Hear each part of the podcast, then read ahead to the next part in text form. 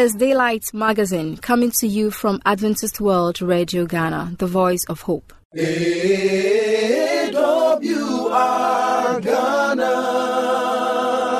voice of hope. Voice of hope. Today's Daylight Magazine has segments designed with you in mind. Stay tuned and be blessed. Immeasurably more than all we ask or imagine, according to his power that is at work within us. Now to him who is able to do immeasurably more than all we ask or imagine, according to his power that is at work within us. To him be glory in the church and glory the church and generations, throughout all generations, and glory in the church and throughout all generations, throughout all generations, and glory in the church and throughout all generations. To him who is able to do immeasurably more than all we ask or imagine according to his power that is at work within us. Now to him who is able to do immeasurably more than all we ask or imagine, according to his power that is at work within us. To him be glory to the him and glory in the church and glory out all generations, all generations, and glory in the church and throughout all generations, and glory in the church and in Christ Jesus. Now to him who is able to do immeasurably more all we ask.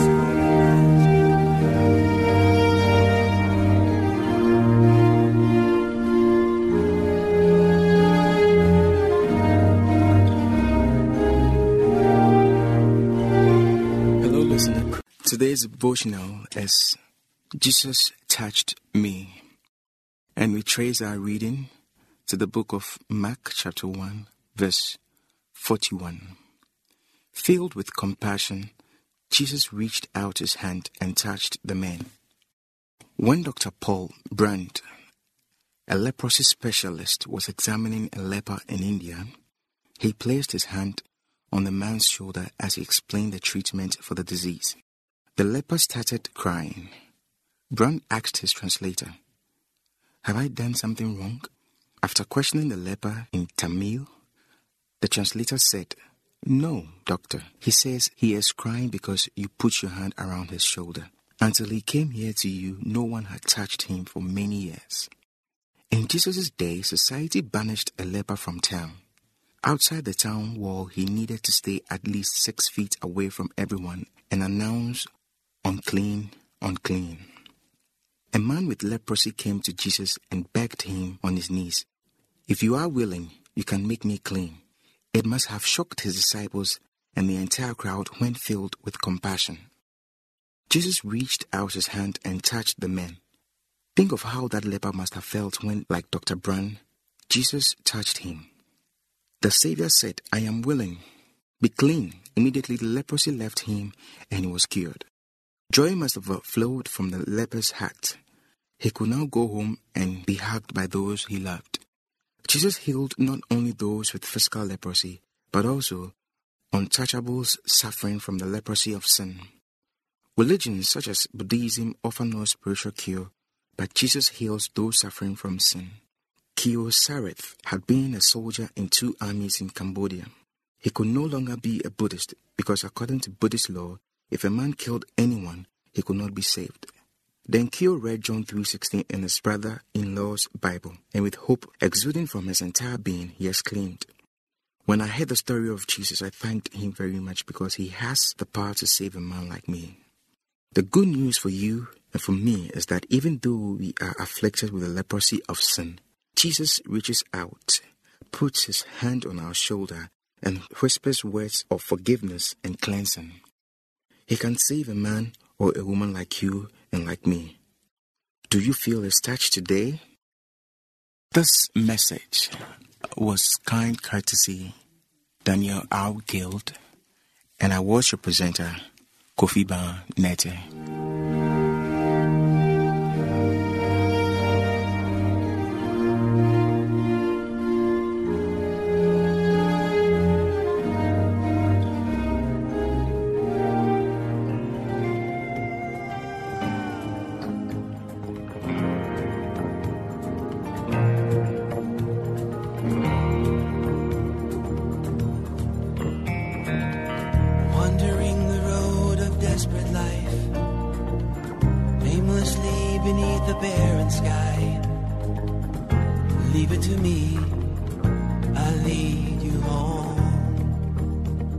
Welcome to your favorite youth program, Youth Corner. I am your host, Russell Mensah.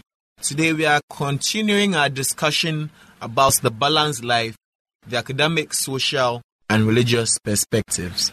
And at our last meeting, we had a debate as to how to strike the right balance between these three elements. To have this discussion with me today, we have Mr. Sedu. Ben Justice Bribin.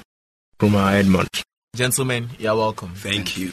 Picking up from our last sitting as to whether to leave the student to reason for himself how to balance these three elements or to prescribe given percentages or give certain percentiles as to how much weight to attach to which element.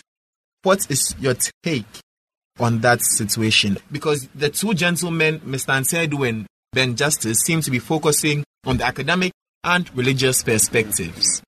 So, I would like to turn to Ben Justice for him to give us his, Russell, his words on- a divergent view Okay. on the reasoning aspect. Okay. That is why we have the word training. So somebody is here to be trained. And the aspect of the training includes the reasoning. That is why I think we should still allocate maybe percentages to what somebody should go as He's far as his the position. three balancing is concerned. When we talk about You- you want to train the person at this level, at this level, at this tertiary level, Yeah. to know how much weight to assign to my God Yes. and then my books. Is that the stance we taking? have students who when you ask them oh i'm here because my mom said i should come and read this program Okay. or i am here because my dad said i should come i don't really know i am not interested in accounting but i'm studying accounting i am interested in journalism but then i found myself here because my dad said i should come. Such a person leaving the person to decide for himself he may end up going into social life which will affect the academics. And we don't want to just let somebody go through the institution without really having the holistic education. That is why I feel we should be able to have a way of just caminating the people to know or have percentages on what to do in order for them to be able to come up well as far as they are I concerned. think, Russell, if you allow me, the injustice tends to be gradually, you know, entering into my paradigm what we're talking about. The training does not in any way take away reason. And that must be the point that is first need to be ascertained. Now, when even the Bible tells us train up the child the way he should grow, does not mean go against the child's will. The training does not go against people's will and their choices. Even in the Garden of Eden, God allowed Adam. He could have just stopped them, say, don't eat the fruit. But it was a choice. They need to choose. When they chose, they got the consequences. We need to streamline this argument very well. I shouldn't be seen as saying that in an academic institution like ours, there shouldn't be room for religion, there shouldn't be room for social life, there shouldn't be room for academics. That's not the argument. The argument was coming out with a, a prescription. Wasn't the issue, Russell? that's All right. the issue. So that's the issue you are talking about. So talking about you know bringing back reason and then later trying to come up with an argument that okay we need training but we need to reason and all that. It's not the argument. The argument is do we need to come up with a prescription? And the issue is yes, as an institution we need to make sure that we have avenues where the students can enjoy the social a life. guideline. Yeah, a guideline. Just all right? so that it is Eh, not eh, totally eh, eh, eliminated. eliminated. But there must be room for flexibility, and that's where reason comes in. The students should not be allowed to swallow everything. You know, for example, I grew up in a particular religion, okay, and for all you know, I have not even tested it. Okay, when I meet with a particular issue or challenge in life, I may back away.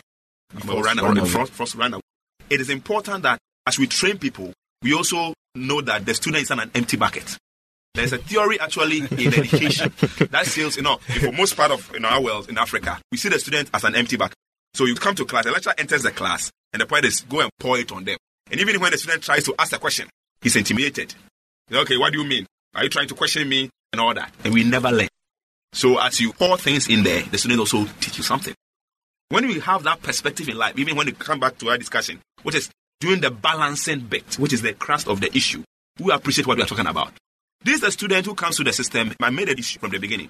Every person believes in something, whether you like it or not. It might be conscious or unconscious, Okay. but we all believe in something. Okay, so that student, that child that comes in, already believes in something.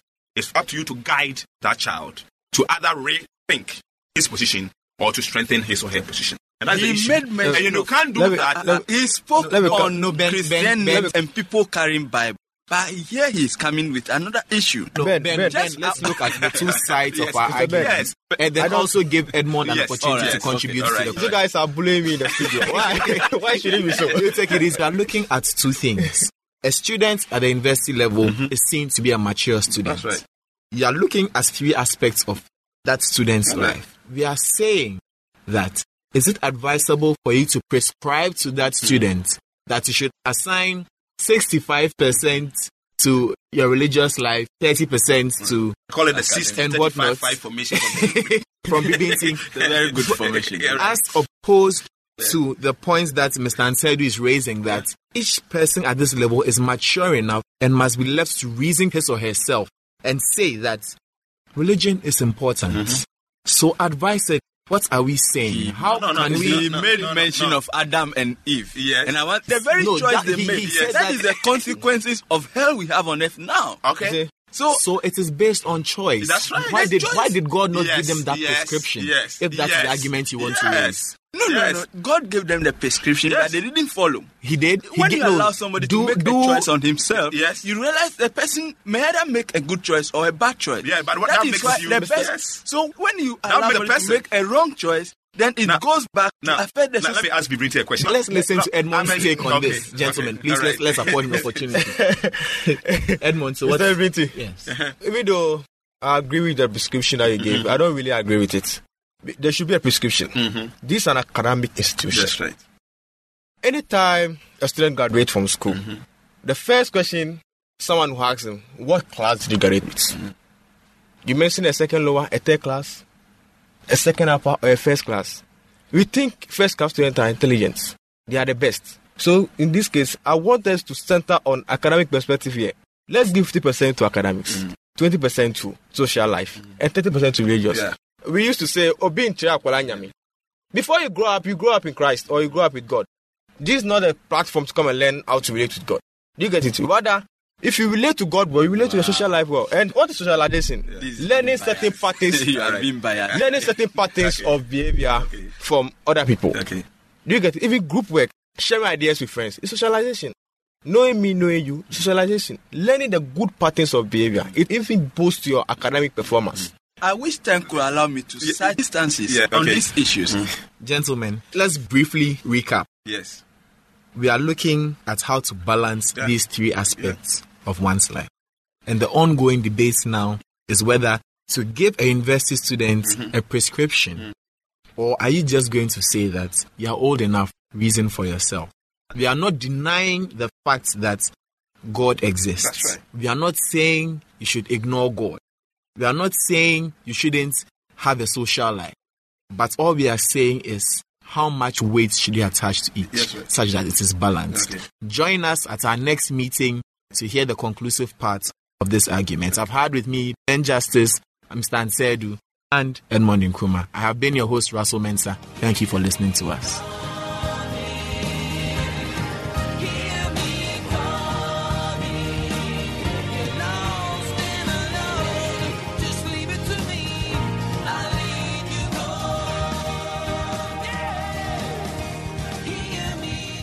Is a special announcement.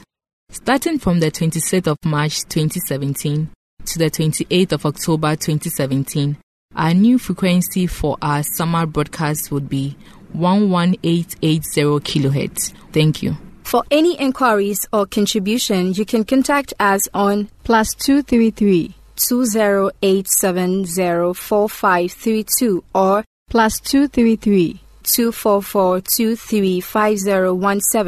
or email us at radio at vvu.edu.gh or through the postal address Adventist World Radio Ghana, P.O. Box AF595, Adenta Greater Accra Region, Ghana. We will expect your feedback.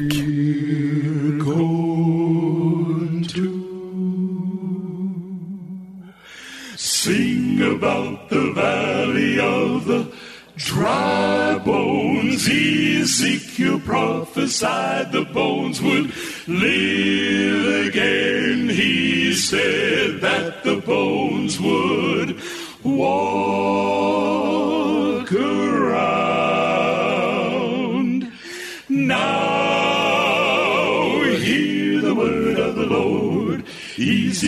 connected them. Dry bones, Ezekiel connected them. Dry bones, Ezekiel connected them. Dry bones, now hear the word of the Lord. The toe bone connected to the foot bone, the foot bone connected to the ankle bone, the ankle bone connected to the leg bone, the leg bone connected to the knee bone, the knee bone connected to the thigh bone, the thigh bone connected to the hip bone, the hip bone connected to the backbone, the backbone connected to the shoulder bone, the shoulder bone connected to the neck bone, the neck bone connected to the head bone. Now hear them bones, them bones gonna walk around them bones, them bones gonna walk around them bones, them bones gonna walk around. Now hear the word of the Lord. Disconnect them bones, them dry bones, disconnect them bones, them dry bones, disconnect them bones, them dry bones. Now hear the word of the Lord.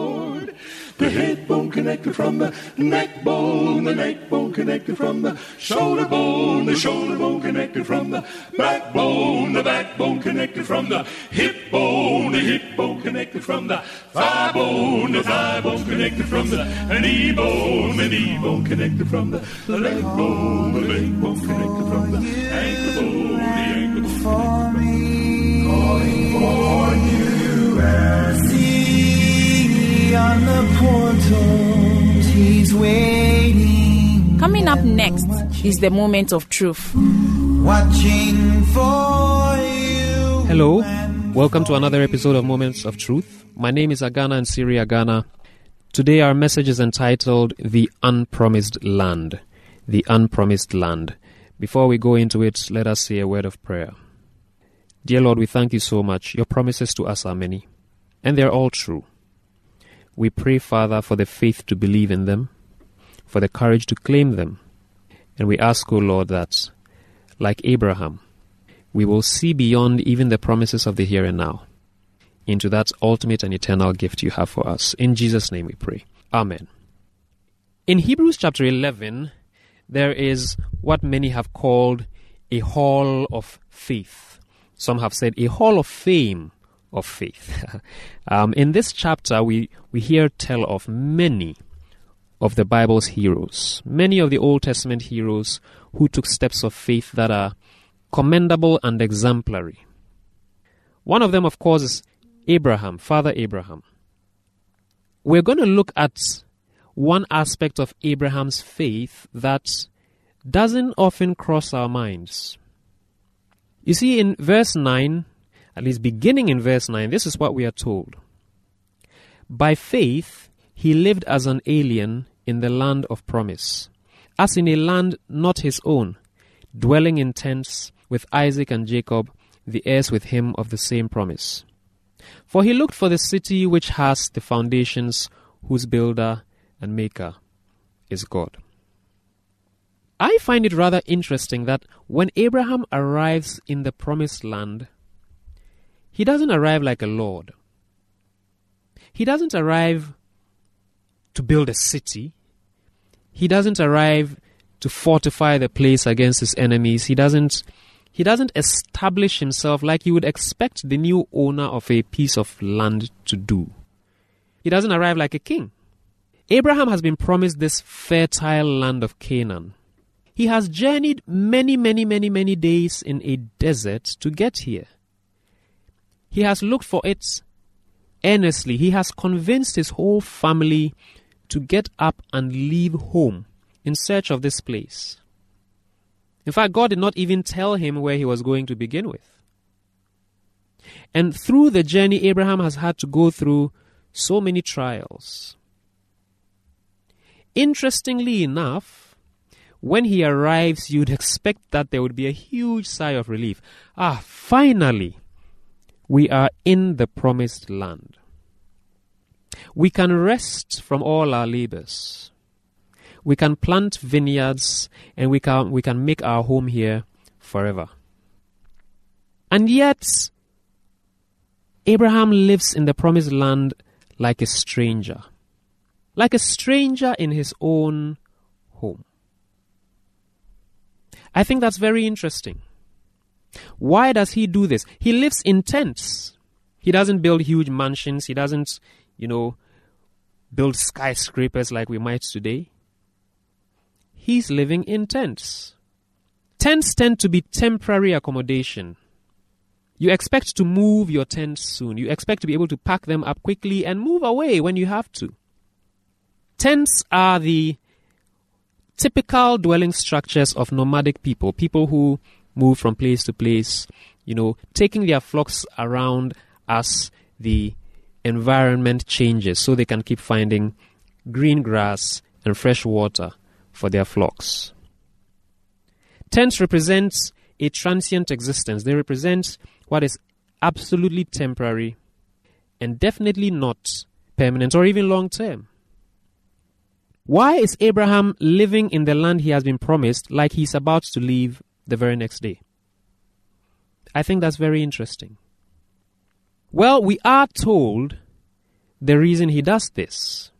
We are told that he looked for a city which has foundations whose builder and maker is God. So somehow for Father Abraham, he, he understood that the promised land was not the promised land. Now don't get me wrong. This was the land indeed that God had promised to give him. This was the land indeed that his descendants, numerous as the sands of the sea, were to occupy. No doubt about that. It was the promised land. But at the same time, a God who can promise and provide so much a God who can appear in dreams and change a man's life, a God who can save Isaac from sacrifice, a God who can make Isaac out of a barren woman and an old man, must be able to provide more than just a large piece of land. I believe that this is the reasoning in Abraham's mind. Abraham has a certain solid faith that the God he's been dealing with is much, much greater, much, much bigger. And that this land that is promised is but a shadow of something more beautiful to come. I believe very strongly that deep in Abraham's heart, he is eager and waiting to enter not Canaan, but heaven. Canaan is, for Abraham, the foretaste of another glory. It is the down payment on a much larger promise. There is a real promised land. There is a real promised land.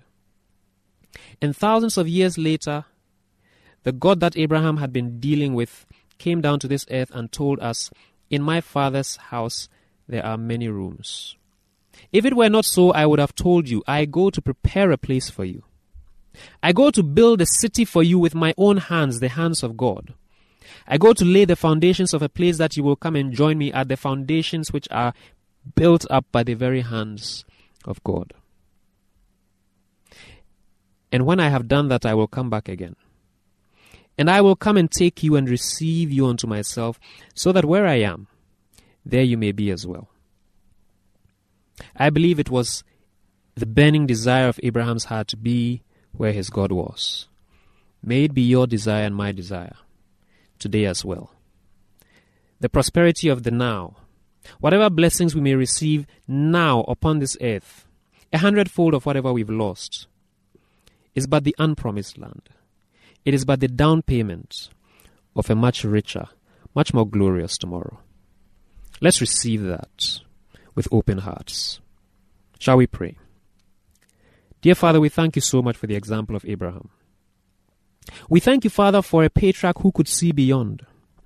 We thank you, Father, for a signal lesson that your promises are ultimate and eternal.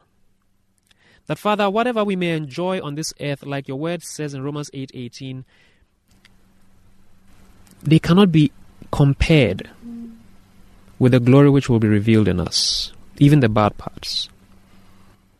So, Father, we pray in Jesus' name that you will open our hearts to receive your promises in their fullness. Let us not be content or satisfied with the mediocre that is the now. Let us look forward to the glory, which is eternity with you. In Jesus' name we pray. Amen.